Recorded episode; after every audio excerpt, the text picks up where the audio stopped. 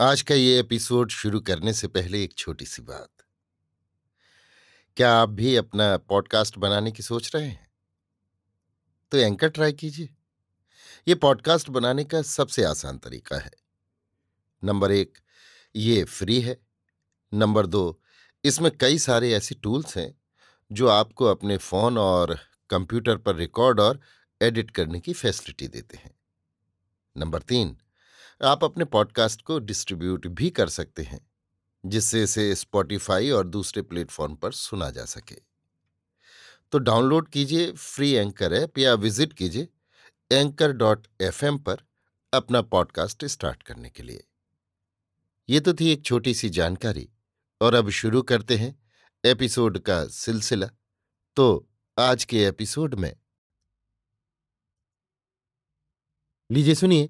आचार्य चतुर्सेन शास्त्री के लिखे उपन्यास, गोली के इकतीसवें भाग, पुत्र जन्म को मेरी यानी समीर गोस्वामी की आवाज़ में। यथा समय मैंने पुत्र को जन्म दिया। हीरे की कनी के समान आभा और ज्योति से जगमग, उस जीवित तत्व ने जब अपनी अपरिचित आँखों से मुझे निहारा तो मैं ठगी सी रह गई। जैसे मेरा ही धड़कता हुआ हृदय मूर्त हो उठा हो, मैं उसे अपलक देखती रह गई। भावालोक में डूबी हुई। आगे जो होने वाला था, वो तो मैं अभी जानती ही न थी। पुत्र तो वो अन्नदाता का ही था, पर अन्नदाता को उसे देखकर, उसके जन्म की सूचना पाकर कोई विशेष खुशी न हुई। उनका रूखा सूखा सा भाव मुझे आहत कर गया और उस नन्ही सी संधि के सहारे, जो हल्की सी प्यार की किरण उदय हुई थी, वो वहीं तिरोहित हो गई। किसी शक्ति ने जैसे मेरे कान में कह दिया ये तेरा पति नहीं, धर्म सखा नहीं, जीवन संगी नहीं, केवल तेरा ग्राहक है, भोक्ता है, और मैं उदास हो गई। उनकी समूची गुण गरिमा, राजमहिमा, जैसे मुझे अपने बोझ से चकनाचूर कर गई। पर किसुन आनंद में विभोर था। कई रातों वो जागता रहा। आँखें उसकी बहुधा सूजी रहती, लाल रहती और होठ फूले रहते। मैं तब इतनी अबोध न थी कि ये न समझती कि वो रात रात भर रोता रहता है। क्यों न रोएगा भला? उसके दुख को भी क्या अब कहकर समझाया जाए? उसने मेरा इतना यत्न किया, इतनी सेवा की कि शायद वो न होता तो मैं मर ही जाती। प्रसव में मुझे वेदना हुई। महाराज एक आध बार आकर पूछताछ कर गए। सारा ही भार उन्होंने किसन पर डाल दिया। लेडी डॉक्टर रियासत की थी ही। चिकित्सा शुश्रूषा का प्रबंध था ही। पर किसुन तो मेरे जीवन का सहारा था। कितनी लज्जा की बात है कि वो भी मुझे सरकार कहकर ही पुकारता था और उसके इस प्रकार पुकारने पर मैं लाज में गड़ जाती थी।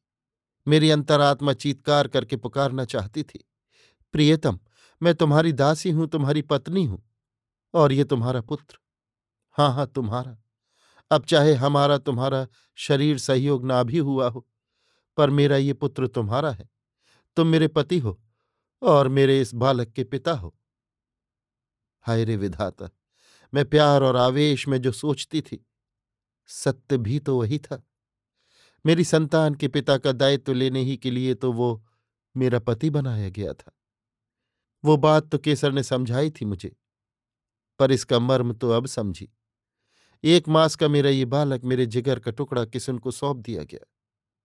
दूध पीने को गाय लगा दी गई। कृत्रिम उपचारों से मेरा दूध सुखा दिया गया। मेरा यौवन ढल न जाए, आकर्षण कम न हो जाए, शरीर बेडौल न हो जाए। इस संबंध में चिकित्सकों को पूरी हिदायतें दे दी गई। मेरा मातृत्व हाहाकार कर उठा। मैं केवल एक आध बार अपने लाल को देख भर सकती थी। अब मैंने समझा कि किन अर्थों में किसुन उस बालक का पिता है। उफ! मैं कितना रोई। कैसी आश्चर्य की बात है कि आंसुओं के उस समुद्र में वो रंग महल डूब न गया। मेरे इस दुख में साथिन थी केसर। वो रोती थी, ढांढस भी देती थी। गोली का धर्म भी समझाती थी और उस धर्म का मर्म भी।